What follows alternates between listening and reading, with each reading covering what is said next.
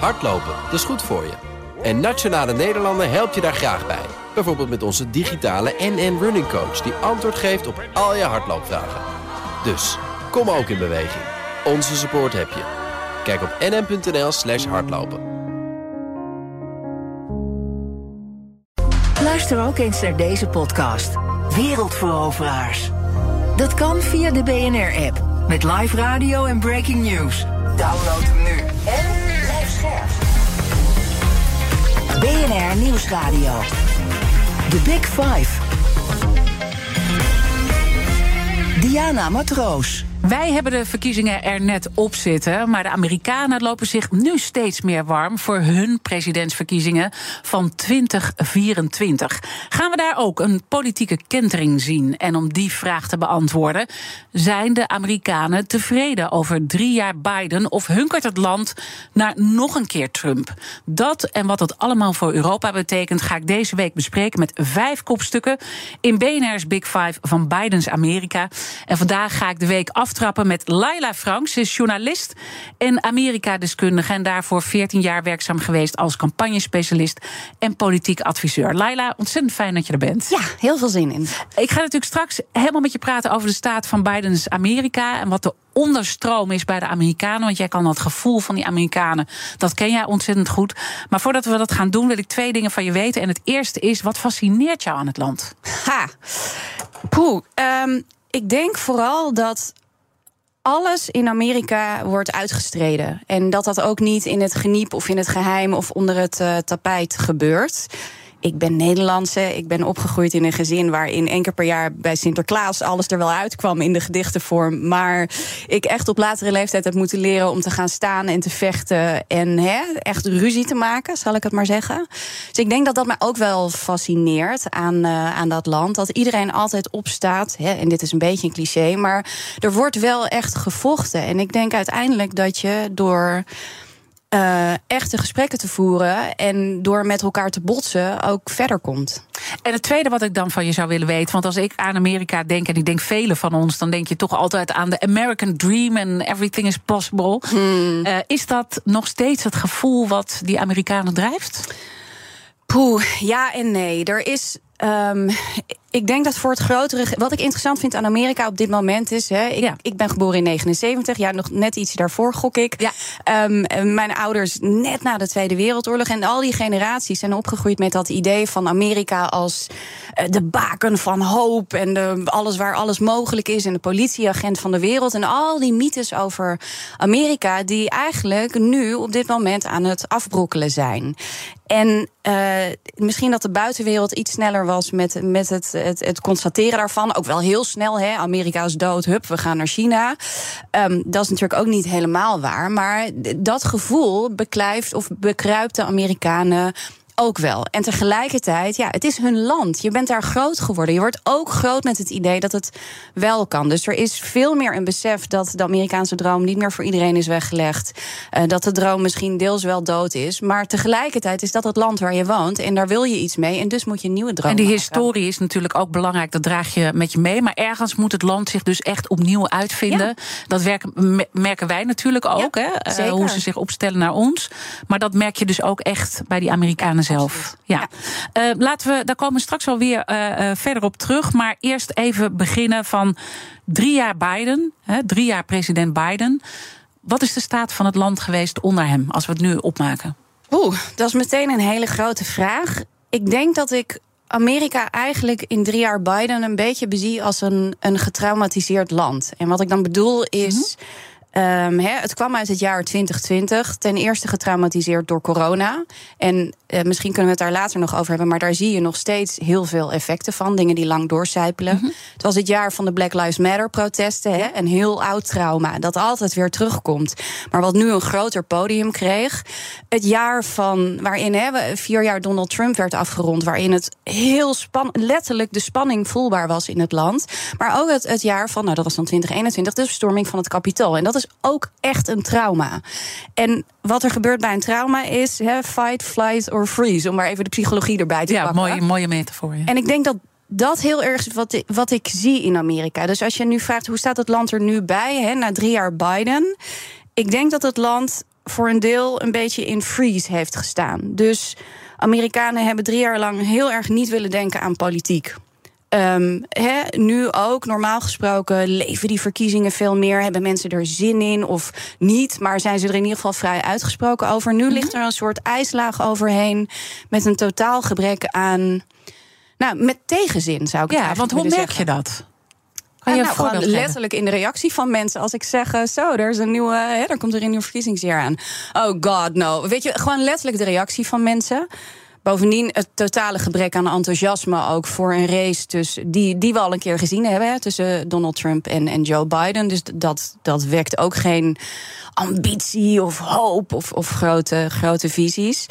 Um, en Um, ja, waar merk je dan? Ja, dat gewoon een totaal gebrek aan enthousiasme in de normale gesprekken, in ja, daarin eigenlijk. Ja. En wat, wat natuurlijk ook zo'n verkiezing altijd doet, is dat het ook een rapportcijfer is voor wat de huidige president uh, heeft bereikt.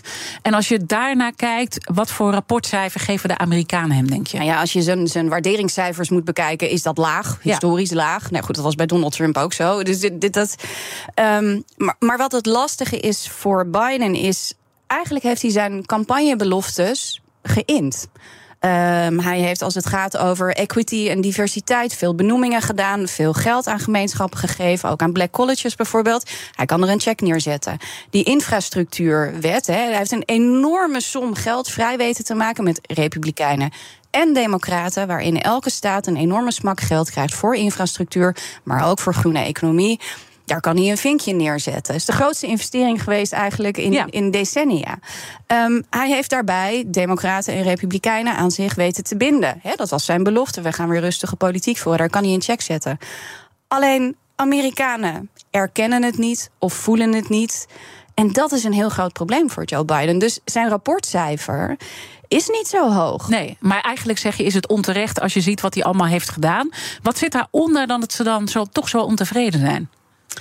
Ik denk aan een paar dingen. Ten eerste even heel economisch. Het gaat goed met de werkgelegenheid. Alleen de inflatie is verschrikkelijk hoog. Dus de dagelijkse kosten voor Amerikanen zijn enorm. Mhm. Ik merk het zelf ook. Ik nou, ben er ongeveer vier, vijf, soms zes maanden per jaar. Mijn begrotingen nu zijn 20% hoger. Um, en dat is heel veel. Uh, maar hier hebben gewoon normale Amerikanen ook last van. Want je boodschappen zijn duurder, je benzine is duurder enzovoort. Dus, dus dat is één. Hè. De werk, het gaat goed met de werkgelegenheid, maar je moet harder werken om dezelfde dingen te doen. En we weten van de Amerikanen, die werken altijd al snoeihard. Hè? Drie, drie banen. Als en, moet, ja, absoluut. Uh, Maar uiteindelijk dan is het ook niet meer te doen natuurlijk. Dat is wat nee, het gevoel. Ja. Het tweede is denk ik... Uh, het gebrek aan überhaupt vertrouwen in wat een politiek voor je kan doen. En wat politici voor je kunnen doen. En, en dus dat is denk ik twee. En Joe Biden zelf, hè, wat ik veel terughoor van Amerikanen is...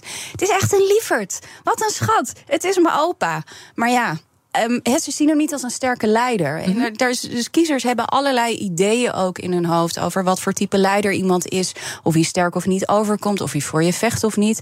Nou, dat gevoel hebben mensen niet bij Joe Biden. En mhm. dus voelen ze ook niet wat hij voor hen doet. Bovendien zo'n infrastructuurwet, dat geld wat erin wordt gestopt dat maak je vrij, maar dat wil niet zeggen dat je meteen de volgende dag een brug hebt die. Nee, het is lange termijn. En net zoals met klimaat, hè, daar heeft hij natuurlijk ook heel veel geld tegen aangegooid. Hè, om... Zit in diezelfde wet ook. Maar ja, dat, dat zie je niet meteen en dat voel je niet meteen. Dus dat, ja, dat maakt het lastig. Ja, dus eigenlijk heel erg uh, onterecht. Maar dat is uh, op dat moment wel het gevoel. Je zegt, uh, ze zien hem niet als een sterke leider. Terwijl je wel zou kunnen zeggen, als het gaat over al die oorlogen, hij staat er mooi, maar wel. Nou, en dit is denk ik heel interessant. Ja, hij staat er. Alleen, kijk, als het gaat over buitenlandpolitiek zie je dat nou, ik moet er twee dingen over zeggen. Wat ik interessant vind aan zijn buitenlandpolitiek is, hij staat er. Dit is nog steeds Amerika als hoeder van de wereld. En uh, uh, eigenlijk een hele traditionele politiek. Terwijl die binnenland een vrij progressieve politiek voert eigenlijk. Veel progressiever dan democratische presidenten voor hem even terugkomend op het vorige punt, dat progressieve deel, dat wordt ook niet gewaardeerd door iedereen. Mhm. En door de progressieve zelf is het weer niet progressief genoeg. Dus dat is ook nog lastig voor Joe Biden. Um, uh, um, en een ander wat ook lastig is voor Biden is, uh, kiezers zijn heel erg gericht op het binnenland. Um, en buitenlandpolitiek wordt tegenwoordig, of eigenlijk sinds de laatste tien jaar, ook wel heel erg gezien door de bril van het binnenland. En what's in it for us? En mm -hmm. uh, al Bidens aandacht gaat op dit moment naar het buitenland. For good reasons. Um, maar voor kiezers is dat traditioneel gezien niet echt een winpunt.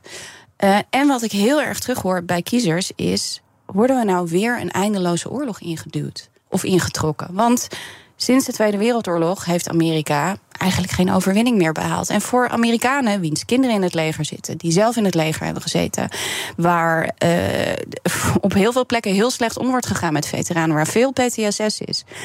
Um, is een zoveelste oorlog waarin geen perspectief is hè, voor Amerikanen, althans niet een concreet perspectief waarin zij zien dat ze iets hebben, helemaal niet zo gewenst. Dus Joe Biden moet balanceren tussen de wereldorde bewaren, alles wat hij doet op het internationale toneel en tegelijkertijd intern, binnenlands, zijn kiezers bij zich houden. En dat is een ongelooflijk ingewikkelde spagaat. En we weten altijd dat die Amerikanen super trots zijn, eigenlijk op dat verleden, dat zij dus die politieagent zijn van de wereld, dat zij de verantwoordelijkheid uh, pakken. Dat is ook het land van de vrijheid die die verantwoordelijkheid ook uh, moet nemen. En dat appt dus eigenlijk een beetje weg. Nee, er zitten ook wel generatieverschillen in. Hè? Mm -hmm. Dus de, de, de, bij de, ik toevallig vorig jaar met een aantal uh, Tweede Wereldoorlog, Amerikaanse Tweede Wereldoorlog veteranen op pad geweest ongelooflijk trots op wat ze gedaan hebben. Ongelooflijk trots op de rol van de wereld, eh, op de rol van Amerika eh, in ja. de wereld. Maar hoe verder dat eh, verdwijnt en hoe anders de ervaringen zijn van veteranen en Amerikanen, ja, hoe, hoe minder dat wordt. Dus um, het is geen gegeven meer. En dat is het heel lang wel geweest. De Big Five. Diana Matroos. Mijn gast is Amerika-journalist Laila Frank. En je kent heel goed het gevoel van de Amerikanen. Daar heb je ook een uh, podcast, noem de podcast nog even. Welkom in Washington. Welkom in Washington. En je gaat ook een uh, nieuwe maken in aanloop. Uh, we hebben het straks nog wel even over waar je dan op gaat focussen. Maar je kent dat gevoel van die Amerikanen goed. Dat heb je goed beschreven. Maar je kent ook de politiek. Ik zei al, je bent ook politiek adviseur geweest. Dus je kijkt ook altijd met die bril naar wat er gebeurt. Als je dan ziet hoe hij eigenlijk die grip een beetje verliest op dat binnenlandse verhaal omdat hij te veel met die geopolitiek bezig is. Hoe merk je dat in de politieke arena? Uh, nou, heel concreet. Vorige week uh, de, de, het steunpakket voor Oekraïne kwam er niet doorheen. Flinke pushback van, van de Republikeinen daarop. Dus iets wat anderhalf jaar geleden zonder pardon door, het, door het congres heen kwam. Ja, dat gebeurt nu niet. Want de Republikeinen die, die drukken terug. Um, dus dat is denk ik een, een hele concrete. En die dus, drukken terug ook met een hele duidelijke eis daarbij. Van we willen zeker, het hier het moet hebben. beter aan de grens met, met Texas. En Joe Biden is heel duidelijk geweest. Die zei er is ruimte om te onderhandelen. Let's go. Mm -hmm. Um, dus daar toont hij zich weer de man die bereid is om het compromis te sluiten. En bovendien, hij moet wel. Hij moet het probleem oplossen. Zowel binnenlands, dat kan natuurlijk helemaal niet. Maar als hij moet het geld vrijmaken voor, uh, voor Oekraïne.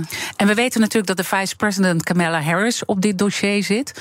Uh, kan je dan zeggen dat ze het heeft laten afweten op dit dossier? Of is het gewoon niet te doen, dit dossier? Je bedoelt de grens met de grens, uh, de grens en immigratie. Ja, zij zit formeel op een deel van het dossier, namelijk het, het zoeken naar oplossingen in de regio. Mm -hmm. Uh, waarbij zij allerlei. Waarbij het gewoon heel moeilijk. Het is heel moeilijk, laten we dat vooropstellen. Zolang het slecht gaat in delen van de wereld, zullen mensen een, uh, een, een ander heen komen vinden. Punt. Um, jouw vraag was, sorry, nou ben ik even afgeleid door mijn eigen antwoord. Jij vroeg, doet ze het nou niet goed? Ja, of ze het niet goed uh, doet. Want dit is haar dossier. Ze wordt ook wel in de breedte verweten van... oké, okay, ze is ja. vrij onzichtbaar. Terwijl ik denk, ja, dat is elke vice-president. Want je hebt ja. eigenlijk gewoon de B-rol. En ja. Uh, ja. als er iets moois te verzilveren is... dan gaat dat naar de president. Ook al heeft zij het uh, gedaan. Maar kan je ook een beetje duiding maken... wat zou haar rapportcijfer zijn? Nou, het lastige is, wat zij doet is heel onzichtbaar. Dus er wordt van alles gedaan achter de schermen met grote Amerikaanse bedrijven, lokale overheden, proberen werkgelegenheidsprojecten te stimuleren enzovoort. Dit is wat ik weet. Ik kan het directe resultaat ook niet zien. Maar dat is natuurlijk een probleem, want Amerikanen zien het al helemaal zien het ook niet.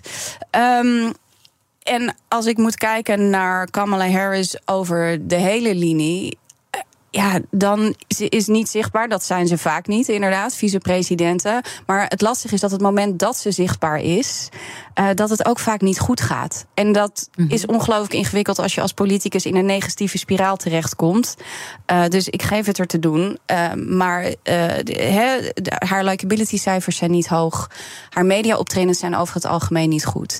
Ze doet het wel heel goed in één op één situaties. Dus als zij ergens op locatie is, en dat heb ik ook meerdere malen mogen zien, mm -hmm. dan weet ze een, een massa te betoveren. Dan weet ze uh, te engage in, in slecht Nederlands. Dus dat doet ze heel goed. Maar je moet het als politicus kunnen vertalen naar het grotere plaatje. En dat doet ze gewoon niet goed. En naar het grote publiek. Uh, waar je dus ja. beschrijft wat de onderstroom is bij Amerikanen. En dat ze ook een beetje kijken van. Biden is niet een sterke leider. Nee. En nou, ze kijken natuurlijk ook naar zijn leeftijd. Zeker, is een groot probleem. Groot probleem. Uh, dat zie je ook aan de duiding. En dan weet je natuurlijk toch ook dat als hij zou terugtrekken in de komende periode, dat je dan uh, Kamala Harris zou krijgen als zijn vice-president. Nou, als, als, dit, dit is nog maar de vraag. Ik denk dat als dat gebeurt, dat ja. het veld openbreekt. Als Want wat gebeurt? Als stel dat Joe Biden zich terugtrekt in de komende maanden, for what reason so ever, dan wil de Democratische Partij, het instituut, mm -hmm. die wil Kamala, uh, Kamala, Harris daar neerzetten. Uh, maar ik denk dat daar ook een hele hoop weerstand tegen komt. En dat dan, hè, je hebt nu al uh, een aantal kandidaten. Er zijn alternatieve kandidaten, die krijgen geen podium, zeker niet van de partij zelf. maar dat het veld dan wat openbreekt. Dus dat het ja. de wil van de maar partij de vraag is: gebeurt het nu? Hè? Gebeurt het nu? Of zo uh, Biden een nieuwe, stel dat hij weer president wordt, gaat hij dan die vier jaar uitzitten? Dat is natuurlijk ook waar mensen over nadenken. Dat is zeker waar mensen over nadenken. Maar goed, het lastige is, dit, dit zijn, uh, uiteindelijk wordt de vraag, hè, als alles gaat zoals het nu lijkt te gaan, is het Donald Trump of is het Joe Biden? En dat is de meest belangrijke vraag. Dan is het veel minder belangrijk als Joe Biden dood neervalt, wordt het dan Kamala Harris. En als je dan kijkt naar die tweestrijd die toch weer zich lijkt af te tekenen, zijn de Amerikanen daar dan blij mee? Nee. Of denken ze van, ja, je zei eigenlijk net al van niet, hè? Nee, nee. nee het, het, er zit. Uh, nou, ten eerste heeft niemand echt goede herinneringen aan het verkiezingsjaar 2020. Zo leuk was het niet. Mm -hmm. Uh, hè, daar kom je weer terug op dat trauma. En dat trauma heeft verschillende lagen. Voor de mensen die geloven dat Donald Trump de verkiezingen ontnomen is, is dat het trauma. Voor uh, mensen die uh, hè, de kapitoolbestorming hebben bekeken. En, nou goed, afijn. Niemand was er blij. Het is geen, geen, geen witte bladzijde in de geschiedenis van Amerika. Um, dus dat is een levendige herinnering. Bovendien. Amerika snakt ook naar nieuw leiderschap. Dit is geen nieuw leiderschap. Dit is geen race die gaat over een nieuwe generatie of ambities of dromen of whatever. Um, ja, het is niet leuk om naar. Ik weet niet of je Joe Biden gezien hebt de laatste tijd, maar het is niet Nee. Heel groots en meeslepend. Amerikanen nee, houden ook wel een beetje overigens van... uh, wel dit weekend natuurlijk een vreselijke car crash gehad, maar goed weggekomen. Ja, ja absoluut. Het was, was, een ongeluk, dus daar zat geen opzet nee, in het spel. Precies. Maar, maar ja. dit, dit is, ik vraag me dan wel weer af hoe Trump dat gaat gebruiken. Uh, ja, dat hangt er vanaf hoe Joe Biden dan weer. Uh, ja, als hij morgen een struikeltje maakt, dan. Uh, ja, god, dan, dan wordt het natuurlijk enorm uit, uitgemolken. Ja, dat ja. soort kleine dingetjes zit het natuurlijk. En uiteindelijk ja. draait het ook in de Amerikaanse politiek natuurlijk over heel veel geld. dat is echt een groot verschil als dat met ons is. doet het je denken trouwens aan de situatie hier in Nederland? Wat je daar nu ziet? De Amerikaanse verkiezingen? Ja. Nou, het is eerder dat de Nederlandse situatie me doet denken. Ja, uh, de, uh, ja. nou ja, kijk, wat je gewoon ziet is dat. Uh, alles wat er gebeurt in de Amerikaanse uh, politiek, maar ook in de Amerikaanse mediacultuur, uh, waait zo langzamerhand over deze kant op. Dus uh, ik zie kopieën in politieke strategieën of in de politieke frames. Um, ik ja, dus ook het, het, onderwerp bestaanszekerheid, wat bij ons zo belangrijk is, en eigenlijk dat hele erg binnenlands gerichte. Terwijl ja. je zou denken, geopolitiek super belangrijk om het nu over te hebben. Ja. Had nauwelijks aandacht hier. En dat dreigt ook een beetje te gebeuren in Amerika. Ja, voor de Alhoewel, ik ben dus wel heel erg benieuwd of dat misschien deze race net iets anders gaat zijn. Of ja? er misschien toch net iets meer aandacht is voor die buitenlandse politiek. Wel door de bril van de binnenlandse politiek, hè? Mm -hmm. Uh, want jij ziet dus nu al dat de Republikeinen het wel heel erg gebruiken. Al het geld gaat naar het buitenland, maar. En daarmee heb je toch veel meer over die situatie in, uh, in het buitenland. Dus ik. Um, ja, de bril is naar binnen. Uh, dat was eerst in Amerika zo. Dat is toen in Nederland ook geworden. Dat zal in Amerika denk ik nog meer zo gaan worden. Uh, maar je kan niet om het buitenland heen op dit moment. En vergeet ook niet dat. Uh, dat is misschien electoraal gezien. Kijk, Joe Biden verliest jonge kiezers. En die verliest extra jonge kiezers door de manier waarop hij onvoorwaardelijk Israël steunt. En dit zijn verkiezingen waarin het gaat om marges. Um, dus dat is heel erg ja. belangrijk. Um, dus die, die, uh, die twee grote oorlogen, die hebben ook invloed op hoeveel mensen en welke kiezersgroepen er naar stemmen gaan. Ik begrijp dat, er, uh, dat de Democraten zijn geschrokken van de peiling van de New York Times uh, onlangs. Waaruit uh, echt blijkt dat Trump populairder is in de vijf zogenoemde swing states. Die zijn cruciaal natuurlijk voor de uitslag, dat weten we. zullen zij nu hun strategie gaan herbepalen? Nou, de grap is, ik heb, er is een fantastische podcast, misschien voor luisteraars van, van BNR die geïnteresseerd zijn. En die heet ja. The Run-Up. Dat is een podcast van de Daily, van, of sorry, van de New York Times. En dat is een wekelijke podcast. Fantastische journalist. En die praat ook met de, de high, high-ups in, de, in, de, in beide partijen. Maar ook met kiezers underground. Echt zit ontzettend goed in elkaar. Naar aanleiding van diezelfde peiling hebben zij even een gesprek gehad met de leiding van de Democratische Partij, de campagneleiding. En die zeggen, en dat moeten ze ook doen, hè, niks aan de hand, duurt nog een jaar. Mm, we gaan ja. niks veranderen. Dus als je dat luistert, denk je, aha, aha, het ja, zal best, lekker geloofwaardig. Ja. Hm. Ik denk dat er intern wel heus wel wordt nagedacht over, oké, okay, hoe moeten we dit doen en ja. uh, waar maken we ons zorgen over en welke kiezersgroepen moeten we meer gaan bereiken met welke boodschap, want dat is dan gewoon wat er gebeurt. Welke kiezersgroepen zou hij meer moeten bereiken? We hebben natuurlijk wel ook de campagneleider van, uh, voormalig campagneleider van Obama hebben we daarover gehoord, maar welk, wat, wat zou hij beter moeten doen? Jongeren. Dus ja. kijk, hij is. Uh, nou, nou er, zijn, er zijn er meer. Misschien. Er zijn er meer. Maar jongeren zijn een hele belangrijke groep. Omdat die Joe Biden echt voor een groot deel de overwinning hebben bezorgd vorige keer. Dus als hij daar niks mee doet, heeft hij een groot probleem. En dan zie je dat Donald Trump zowel zwarte kiezers als Latino-kiezers steeds meer zijn kant op weet te trekken. Dat is historisch, hè? Ja. Um, dus daar zal Joe Biden toch ook iets meer moeten gaan bewegen. En wat je ziet bij die kiezersgroepen is eigenlijk twee dingen, of eigenlijk drie dingen. Um, ondernemerschap. Er zitten heel veel ondernemers bij uh, die gewoon vinden: kleinere overheid, minder belastingen. Hè, goed voor onder. Eigenlijk het klassieke verhaal. Republikeinen zijn goed voor ondernemers. Dat is één. Het zijn zeker vanuit de Latino-gemeenschap vaak mensen die een traditioneel conservatief gelovige achtergrond hebben. Um, ja, dan zit je beter bij de Republikeinen dan bij de Democraten. En, en dat is nog een beetje zoeken, maar er zit ook een beeld van mannelijkheid en trots achter. Wat je veel meer vindt bij de Republikeinse Partij dan bij de Democratische Partij. Wat zeker bij uh, uh, zwarte Amerikaanse kiezers, mannen, uh, Latino, meer machismo, waar ook nog een soort laag onder zit die interessant is. Heel interessant en misschien ook interessant om even de kettingvraag erbij te pakken. Want uh, hoogleraar staats- en bestuursrecht Wim Voermans... die had uh, afgelopen week een gesprek met mijn collega Art Rooijakkers. Dat ging die week over de formatie hier in Den Haag. En uh, Wim Voermans had deze vraag voor jou. Luister maar. Wat zijn de kansen van Nikki Haley, de Republikeinse kandidaat die nu ook uh, meeloopt in de race, oud-ambassadeur bij de Verenigde Naties, uh, uit het Trump-camp. Maar wat zijn de kansen van Nikki Haley om misschien toch de kandidatuur te kapen van de Republikeinse Partij? Ik ben heel benieuwd uh, wat zij daarop nou, te zeggen zou hebben. Het is echt een race om de tweede plaats op dit moment. Er is geen enkel scenario waarbij politiek scenario, laat ik dat even corrigeren, waarbij Donald Trump het niet gaat winnen op dit moment. Um, waar Donald Trump wel last van kan gaan krijgen, zijn die rechtszaken. En de eerste rechtszaken gaan. He, nou, er, is allerlei juridisch geharrewar. Maar stel dat het gaat zoals het de bedoeling was, dan zullen in maart de eerste rechtszaken gaan lopen. Het spel verandert als Trump daadwerkelijk een veroordeling krijgt of de gevangenis in moet. Want dat zie je wel heel erg terug. En dat hoor ik ook veel terug bij kiezers. Ja, hij is het. Mm-hmm. Maar ja, als hij nou echt, hè, als er echt een veroordeling of als hij echt de bak in komt, dan vinden, vinden veel kiezers het toch ingewikkelder. Dus dat is één. En het tweede over Nikki Haley is, kijk, zij is op dit moment, ze maakt echt een hele goede kans om de nummer twee te worden. Maar op een gegeven moment gaan anderen ook afvallen. En wat je ziet is, we hebben eigenlijk nog vier mensen in de race: Donald Trump, Vivek Ramaswamy, Ron DeSantis. En dat zijn allemaal politici in dezelfde school. En dan heb je natuurlijk Chris Christie, de gouverneur die fel van leer trekt tegen Donald Trump en Nikki Haley.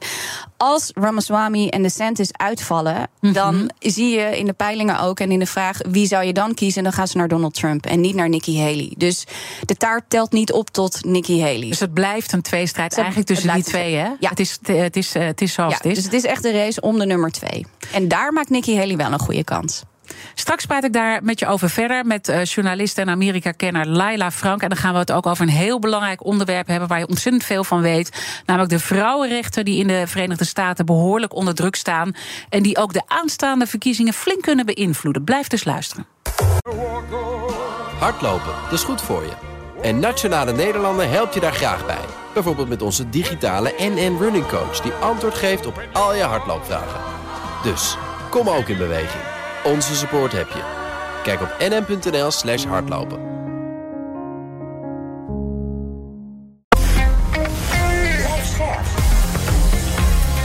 BNR Nieuwsradio. The Big Five. Diana Matroos. Welkom bij het tweede half uur. Deze week ontvang ik vijf kopstukken over Bidens Amerika. Morgen dan praat ik met uh, Philip Marij. Hij is macro-econoom Verenigde Staten voor de Rabobank. En dan ga ik met hem praten over de grootste economische uitdagingen voor het land. En natuurlijk om ook die verkiezingen goed te kunnen duiden die volgend jaar daar plaatsvinden. Welke kant gaat het op met Amerika? Daarover praat ik ook vandaag met Amerika-journalist Laila Frank. Komend half uur wil ik in ieder geval nog twee onderwerpen met je bespreken. Jouw verwachtingen voor de Amerikaanse verkiezingen van 2024. We hebben al een paar punten uh, besproken, maar we hebben nog een paar belangrijke punten te gaan. En de vrouwenrechten in de Verenigde Staten. Laten we met dat laatste beginnen. Want ook die, begrijp ik, uh, spelen een hele grote rol tijdens deze verkiezingen. Waarom? Omdat, eh, kijk, in uh, anderhalf jaar geleden heeft het Hoge Rechtshof de beslissing, de beroemde beslissing genomen Dobbs Mississippi, waarin het landelijke recht op abortus werd teruggedraaid. Nou, dat betekent dat elke staat nu zelf mag beslissen over he, toegang tot abortus, wel of niet en op, en op welke manier.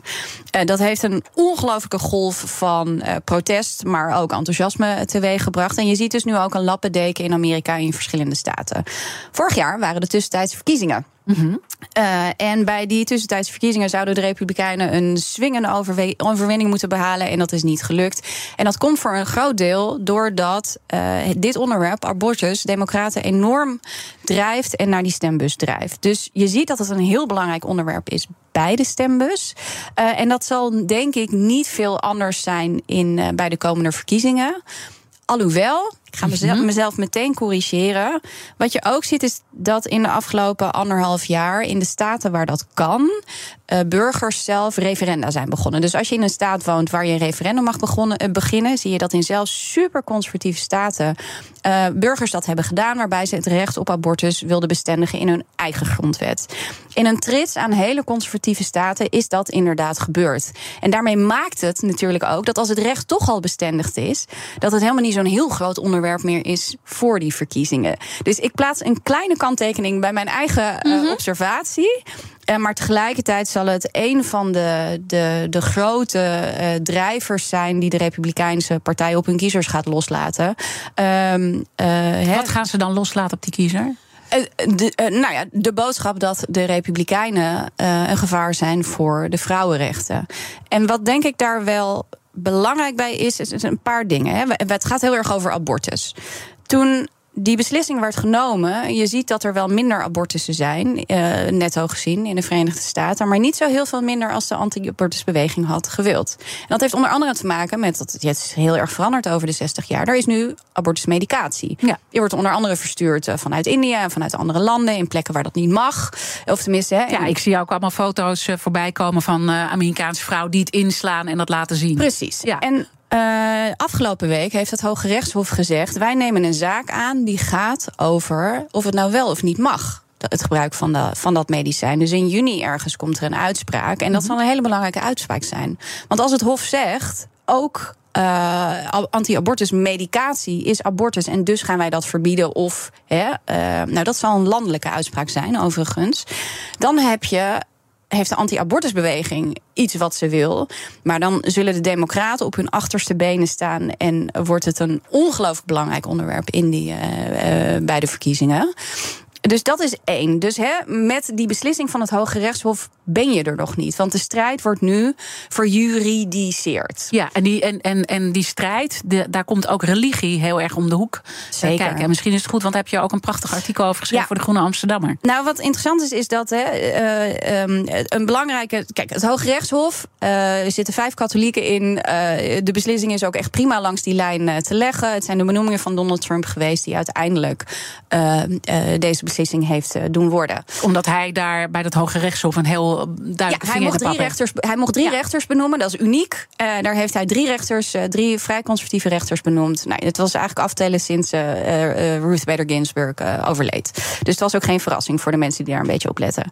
Um, En je ziet dat er nu rechtszaken begonnen worden door gelovigen die zeggen: hey, jullie zeggen dat jullie geloof leidend is, maar in mijn geloof mag abortus. Dus jullie wetgeving is in strijd met mijn recht op religieuze vrijheid.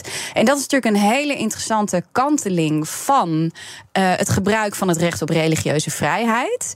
Uh, en deze rechtszaken dienen in verschillende staten in Amerika. En het idee is uiteindelijk om zo'n zaak bij het Hoge Rechtshof terecht te krijgen. En je ziet dat, hè, dit is maar één van de zaken die, die, uh, die dienst, dus progressieve religieuzen die zeggen: jullie handelen vanuit een vrij restrictief geloof, waarin abortus moord is, maar mijn geloof zegt iets heel anders. Wiens geloof is dan eigenlijk het echte geloof? En, en moeten die niet naast elkaar bestaan? En als dat zo is, dan hebben we allebei geen gelijk. En mag je dus ook geen verbod opleggen? Mm -hmm. Eigenlijk dat idee. Uh, maar je ziet dat um, uh, de, de pro-choice beweging, noem ik het maar even, op allerlei manieren probeert een antwoord te vinden op die uitspraak van dat Hoge Rechtshof. Want ja, hij ligt er. Dit is de land of the law. Voorlopig verandert dat hof niet van samenstelling. Dus zal je een nieuwe zaak moeten aanbrengen bij zo'n hof om het daadwerkelijk te veranderen. En, en jij maakt ook heel duidelijk de link met de verkiezingen. Dat dit dus echt, nou dat leg je net uit, hè, hoe dat in één keer dan een draai kan geven, ook in de campagne, dat het naar voren wordt getrokken. Kan het ook uh, in het nadeel werken van Biden zelf. Want Trump heeft weliswaar he, die rechters opnieuw benoemd, waardoor dit uiteindelijk is, heeft ja. plaatsgevonden. Maar het is wel in zijn tijd van Biden uiteindelijk uh, gebeurd. He. Is het effectief geworden? Ja, maar dat is daar. Nee, die Zo wordt het gaat niet, op. Nee, uh, helemaal niet. Want nee. Joe Biden heeft dit nooit gewild. De Democraten hebben dit nooit gewild. En maar dit de Amerikanen is... zien dat dus ook niet zo dat hij dat zo nee. gewild heeft. Nee, absoluut niet. Nee. nee. Nee, dit wordt echt gezien als uh, een conservatief-republikeinse agenda. En als een daadwerkelijke erfenis van Donald Trump. Die dat ook op die manier heeft bestempeld. Wat interessant is, is wat de Republikeinen nu gaan doen. Dus wat de anti-abortusbeweging wil, is nog een stap verder gaan. Hè? Die beslissing om dat landelijke verbod terug te trekken was het begin en niet het einde. En zij hebben de Republikeinse presidentskandidaten onder druk gezet om te zeggen: kom nou met een landelijk verbod tot x, y of z weken. Acht weken, twaalf weken, vijftien weken, maakt niet uit. Maar dat gaat veel verder dan de uitspraak van het Hof. Die zegt: Californië, doe wat je wil, Maine, doe wat je wil, Alabama, doe wat je wil. Maakt ons niet uit, het is aan jullie. Nee, zegt de anti-abortusbeweging, er moet een landelijk verbod komen. En sommige kandidaten zijn daarmee, hebben daarmee ingestemd. Maar Donald Trump, met zijn uitermate goede politieke intuïtie, heeft gezegd: Nou, dat, gaan we, dat doen we toch maar niet. Want dat, die voelt daar niet voor. En die voelt haar fijn aan dat de meerderheid van Amerika dat eigenlijk ook niet wil. En mm -hmm. dat als de Republikeinen dit doen, het misschien wel echt een stap te ver is. Dus ik ben heel benieuwd wat de Republikeinen nou als, als ja, hoe ja. het verhaal nou ja, van de Misschien is het heel interessant om te kijken wat de vorige keer is gebeurd bij de verkiezingen toen Trump heeft uh, gewonnen. Toen heeft zijn uh, vice-president heel veel uh, gesprekken gevoerd in Amerika, kan ik me herinneren nog uit die tijd, die over dit onderwerp gingen. En dat hij daarmee heel veel steun ook heeft gekregen. Maar, maar het is lang geleden. Ja. Ja, maar Mike Pence is natuurlijk een, een evangelist puur zang. Ja. En wat Mike Pence wil, is überhaupt een verbod op abortus helemaal. Dus dit was helemaal in zijn straatje. Ja. En, en, Donald Trump en, en, Mike Pence hebben die evangelisten helemaal meegekregen. En dat was een belangrijke Precies. Uh, kiezers. Uh, maar waarom zijn die Amerikanen altijd zo met dit onderwerp bezig dat het dus zelfs bij de verkiezingen een heel grote rol speelt? Wat is dat? Wat zit daaronder? Ik denk dat het, nou, ten eerste religie. Ja. Uh, de, de drijvende kracht van religie in de Amerikaanse samenleving niet te onderschatten. Dus dat is één. Ik denk dat daarmee ook samenhangt een hele uh, complexe, verwrongen verhouding tot seksualiteit. Preutse moraal over het algemeen. Veel preutser dan, ja. dan wij. Um, en daar hebben we het niet veel over. Maar dat, dat is. Uh, ja, dat merk en, en voel ik overal. Vrij traditioneel, toch ook. Amerikanen zijn heel traditioneel. Mm -hmm. Ook als het gaat over relaties. Je trouwt. Weet ja. je wel? En meestal ook jong. Dat hele idee wat wij hebben, samenwonen en niet. Weet je, dat is veel minder uh, gewoon in de Verenigde Staten. Ja. Dus ik denk dat al die dingen ermee. Uh, en, en, zullen houden. Amerikanen, de, met name de traditionele Amerikanen, ook moeite mee hebben? Je noemde aan het begin van de uitzending de Black Lives Matter movement. Uh, je ziet natuurlijk heel veel gebeuren rondom diversiteit Zeker. en inclusie, emancipatie van vrouwen. Hè? Dus want dit gaat natuurlijk ook over ja. vrouwenrechten. Speelt dat mee? Dat ze dat gewoon niet zo fijn vinden? Um, dat denk ik wel. In, in, in, in, in, bij, bij sommige conservatieven meer dan, dan bij anderen. Um, en er is no, dus absoluut, ja, is, is het korte antwoord. Iets wat bijvoorbeeld, een ander voorbeeld te noemen, wat in, in hetzelfde lijntje heerst, is de manier waarop Republikeinen denken over anticonceptie. Dus uh, een, x jaar geleden, volgens mij twee jaar geleden, is er een wet door de Democraten ingediend in het congres. Die zei: we willen het recht op anticonceptie vastleggen in de wet. Kan je denken, nou, big deal, let's go. Mm dat is niet. Uh, dat hebben de Republikeinen tegengehouden. Omdat in een deel van de Republikeinse Partij, bij het echt conservatieve deel, waar we het net over hadden, anticonceptie wordt gezien als een vorm van abortus. Dus ook als je denkt aan vrouwenrechten, wij denken vaak aan abortus, maar je moet ook denken aan anticonceptie en hoe dat wel of niet beschikbaar is. En zeker in zuidelijke staten is dat niet altijd beschikbaar. Zit het zeker niet in het verzekeringspakket in sommige staten seksuele voorlichting. Nog zoiets. Uh, de beste eh, manier van, uh, hoe noem je dat? voorlichting of het voorkomen van een, van een zwangerschap is ook gewoon vanaf jongs af aan goed worden voorgelicht. Veel vormen van seksuele voorlichting. Scholen in het zuiden mogen zelf kiezen wie dat doet. Dat doet de kerk. En de kerk zegt: onthouding. That's the way to go. Dus. Um, we kijken vaak naar, naar het eindpunt bijna, hè, abortus. Terwijl er zit een hele trits aan hoe um, leid je eigenlijk je kinderen op om zich bewust te worden van seksualiteit uh, ja. uh, en daarmee om te gaan. En als je da dan die onderstroom bekijkt, hoe wordt er door een groot deel van de Amerikanen naar vrouwen gekeken? Oeh.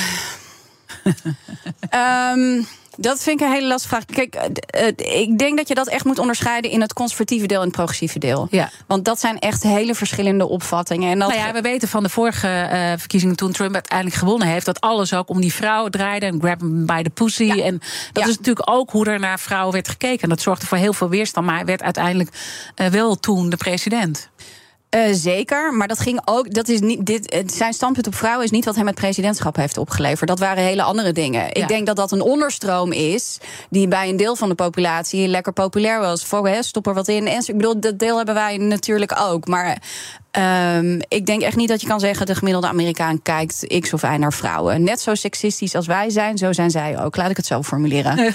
Business Booster. Hey ondernemer, KPN heeft nu Business Boosters. Deals die jouw bedrijf echt vooruit helpen. Zoals nu, zakelijk tv en internet, inclusief narrowcasting... de eerste 9 maanden voor maar 30 euro per maand. Beleef het EK samen met je klanten in de hoogste kwaliteit.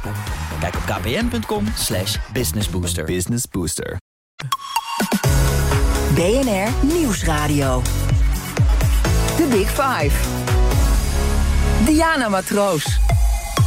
Je luistert naar BNR's Big Five van Binance Amerika. Fijn dat je weer luistert. Later deze week ga ik nog praten met jurist en Amerika-kenner Kenneth Manusama over het Amerikaanse staatsrecht en de vele juridische zaken die op dit moment spelen rondom oud-president Trump. Mijn gast vandaag is Amerika-journalist Laila Frank. En laten we dit slotstuk gebruiken om toch een beetje, nou ja, proberen uh, te proeven waar die Amerikanen in worden gezogen richting uh, november, 5 november uh, 2024. Want dan mogen zij hun nieuwe president kiezen. En ik benoemde net even dat ik het later deze week ook over die rechtszaken eh, ga hebben. Je noemde al eventjes uh, Trump eerder hè, met die rechtszaken die en wel parten kunnen gaan spelen. Maar we hebben natuurlijk ook Biden uh, die hetzelfde probleem heeft. Denken de Amerikanen niet af en toe wat een rommeltje is dit? We zitten met deze twee uh, die het moeten doen. Absoluut. Wat een ellende. En terecht. Ja.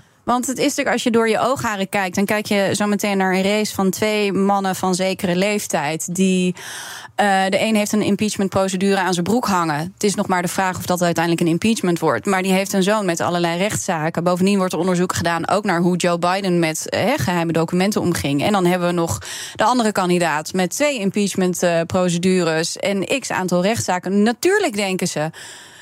Wat? Hoezo? Weet je wel, tien jaar geleden was dit ondenkbaar. Het is dus- echt kiezen tussen twee kwaden in dat opzicht. Eh, ja. Ja.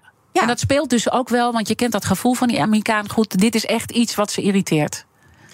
Ja, en om verschillende redenen. Hè. Sommigen zijn geïrriteerd omdat ze vinden dat het volledig onterecht is dat Donald Trump allerlei rechtszaken aan zijn broek, hang, eh, aan zijn broek heeft. Anderen vinden dat juist weer heel terecht, maar het irriteert ze dat het überhaupt moet. Dus eh, kijk, niemand is hier echt oprecht blij mee of trots op. Alleen het, het, het kijk, je zit in een politieke cultuur waarin.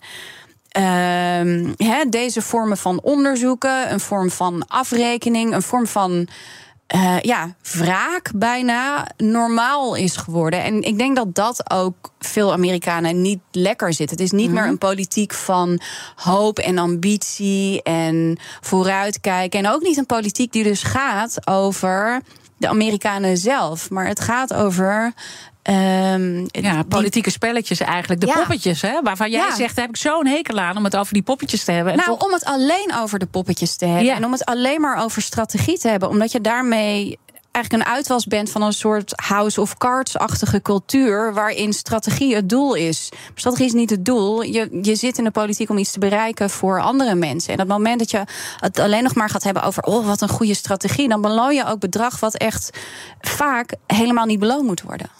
We weten in ieder geval dat Biden, op dit, om toch even over de poppetjes te hebben, dat Biden het ontzettend moeilijk heeft uh, nu. Dus ze zullen zich beraden in het campagneteam. Hoe gaan we dit uh, doen? Uh, Trump doet het in ieder geval beter als het gaat om die swing states, hè, die ontzettend belangrijk zijn. New York Times peiling. nou, de Democraten maken zich daar zorgen over. Op het moment dat Trump toch weer aan de macht zou komen, wat voor Amerika gaan we dan zien, denk je? Nou, ik denk wat Broe, nou, nou Grote vraag, Nee, eigenlijk helemaal niet. Want oh. Donald Trump is heel duidelijk over wat hij wil. Dus dat zou ook geen verrassing moeten leiden. Je krijgt een nog isolationistischer Amerika. Een Amerika wat naar binnen is gericht. Made in America. Uh, build the wall. Ik bedoel, dit zijn allemaal dingen waar de president heel duidelijk over is. Dus dat zou ook niemand moeten verrassen. Um, Donald Trump is veel beter voorbereid dan vier jaar geleden. En ik denk dat, dat het goed is om je dat te realiseren. Dus vier jaar geleden werd hij totaal overvangen. Het was een chaos. Ik weet niet of mensen dat nog weten. Die overgang van, uh, van Obama naar Trump. Uh, hij heeft inmiddels al zeker anderhalf jaar lang een vrij solide team om zich heen. Er zitten veel minder wisselingen in. Um, er wordt al nagedacht over wie er benoemd wordt in het kabinet. Er wordt nagedacht over ambtelijke benoemingen. Dus je zal een president krijgen die beter is voorbereid. En kijk, Um, Donald Trump voert campagne op de belofte van wat hij wraak eigenlijk. Hè? I'm your retribution, zegt mhm. hij steeds. Ik ben jullie vergelding. Wat mij wordt aangedaan, wordt ook jullie aangedaan. En hij zei inderdaad vorige week in een interview met Steve Bannon: ik, ik zal geen dictator zijn behalve op dag één. Um, en daar wordt dan om gelachen. Maar volgens mij is Donald Trump heel duidelijk in de regels gelden niet voor mij. Um, en waar, waar, hij op doelt is, uh, met die dag één, er is een x aantal dingen wat hij wil doen. Maar een van die dingen is een heel groot deel van zijn ambtenaren, veel meer dan normaal gesproken, van zijn ambtenaren uit de beveiligingsdiensten kieperen en daar zijn eigen benoemingen neerzetten, bijvoorbeeld. Dus er zijn best wel wat bewegingen en daar zal je het met Kenneth, denk ik, heel veel over gaan hebben. Ook mm -hmm. Kenneth Manusama later deze week. Er zijn heel veel indicaties of kleine dingen die Donald Trump kan doen om dat ambtenarenapparaat uh, veel, meer, uh, veel minder objectief en veel meer naar zijkant te laten gaan. Dus voor zijn politieke belofte denk ik dat je helemaal niet verrast hoeft te zijn. Want daar is Donald Trump heel duidelijk maar in. Maar wel wat hij uiteindelijk. Uh... Wat hij democratisch gezien gaat doen. Wat hij met de instituten gaat doen. Hoe hij zijn ambtelijk apparaat anders wil inrichten. Uh, en of hij in. Hè, hij zal zichzelf uh, pardoneren. Ik weet even niet wat het goede Nederlandse woord is. Maar al die rechtszaken die aan zijn broek hangen. Federaal gezien. Daar kan hij zichzelf een pardon voor geven. Um, dus er zijn allerlei dingen die hij kan doen die um, nou ja, hem nog meer vrijheid geven uh, dan je normaal gesproken als uh, president hebt. En dan uh, kom je dus ook bij de democratie uit. Uh, wordt hij dan beter onder zijn leiding of niet? Toch nee, even een open vraag. Uh, ja. Als hij inderdaad deze dingen gaat doen, als hij zijn justitieapparaat in gaat zetten om Joe Biden te vergelden, om zijn politieke opponenten te vergelden, nee, natuurlijk niet. Nee, nee. Nee. Uh, we gaan, uh, morgen heb ik weer een mooie gast en dat is Philip uh, Marij. Hij werkt bij de Rabobank en is echt een specialist als het over economie gaat. Macro-econoom daar voor de Verenigde Staten. Wat zou je hem willen vragen? Ik heb stiekem twee vragen in één. Oh, maar, maar, ik ben heel benieuwd hoe een macro-econoom kijkt naar dat enorme infrastructuurpakket. Hè, die enorme investering van Joe Biden in dat land. Is dat nou slim of niet? Hoe, hoe, moet je, hoe, hoe kijkt een macro-econoom daarnaar? Want ik kijk daar politiek naar. En het tweede, stiekem vraag 1a, is dan... welke rol speelt die staatsschuld daarin? En is er eigenlijk een, een eindpunt voor hoe hoog een staatsschuld kan zijn? Want dat snap ik niet. Hij wordt steeds maar groter, maar waar is het einde? interessante vraag, die ga ik hem zeker stellen. Zou er nog een soort derde partij kunnen opkomen die um, toch wel een beetje nou ja, het spel gaat veranderen in de komende maanden? Ja, Um, en dit is ook, ook een beetje een uh, politicologisch hoopvol antwoord. Ik denk dat het een van de interessante bewegingen zou zijn. Uh, kijk, wat je sowieso al ziet, is er is een x aantal uh, derde partijkandidaten. De Robert Kenny, Robert RF, jeetje, Robert F. Kennedy Jr. is een hele interessante. Omdat wat hij, hij, hij kiest, of hij haalt kiezers bij beide partijen vandaan die het helemaal zat zijn met het politieke systeem, met dat twee-partijen systeem. Um, en er zijn nog wat aantal andere redenen waarom hij kiezers wegtrekt. Maar dit is denk ik het meest interessante. Dus hij is een bedreiging voor beide partijen. Dan zal hij nooit president kunnen worden. Maar hij kan het in die cruciale swing states uh, kan hij net de, de, de uitslag uh, bepalen. Ja. bepalen. Ja. Dus dat is een factor om rekening mee te houden. Wat er nog in de lucht hangt, is: uh, he, zou de, de soort van overhangende koepel no labels inderdaad senator uit West Virginia Joe Manchin als presidentskandidaat krijgen? Ze maken er een beetje een, een verrassingenspel van. Dus ze laten het een beetje afhangen van hoe het nu loopt als die partij inderdaad zichzelf zal lanceren, dan zal dat denk ik in eind januari, begin februari komen. Want daarna heb je al die uh, uh, tussentijdse verkiezingen. Dan gaat het spel echt op de wagen. Um, maar wat je ziet is. De kans voor een derde partij is groot als mensen niet tevreden zijn over wat er nu geboden wordt, de kandidaten. En die rechtszaken gaan daar dus ook een rol bij spelen. Die, die kunnen dat aanpakken. Dus omdat die populariteit van Biden, he, van überhaupt de race Biden-Trump zo laag is, is er interesse in iets anders. En bovendien is dat, dat vertrouwen in een twee-partijen-systeem zo laag. En het vertrouwen in wat politiek überhaupt voor je kan doen. Dat er een, een grote opening is voor. laten we dan iets anders proberen. En kom maar op met die derde partij. Moeten wij, en dan bedoel ik uh, Nederland, Europa, er uiteindelijk rekening mee houden. dat wie we ook daar gaan krijgen. dat de politieagent van de wereld toch echt minder gaat worden? Of als Biden komt, gaat hij wel door met die lijn?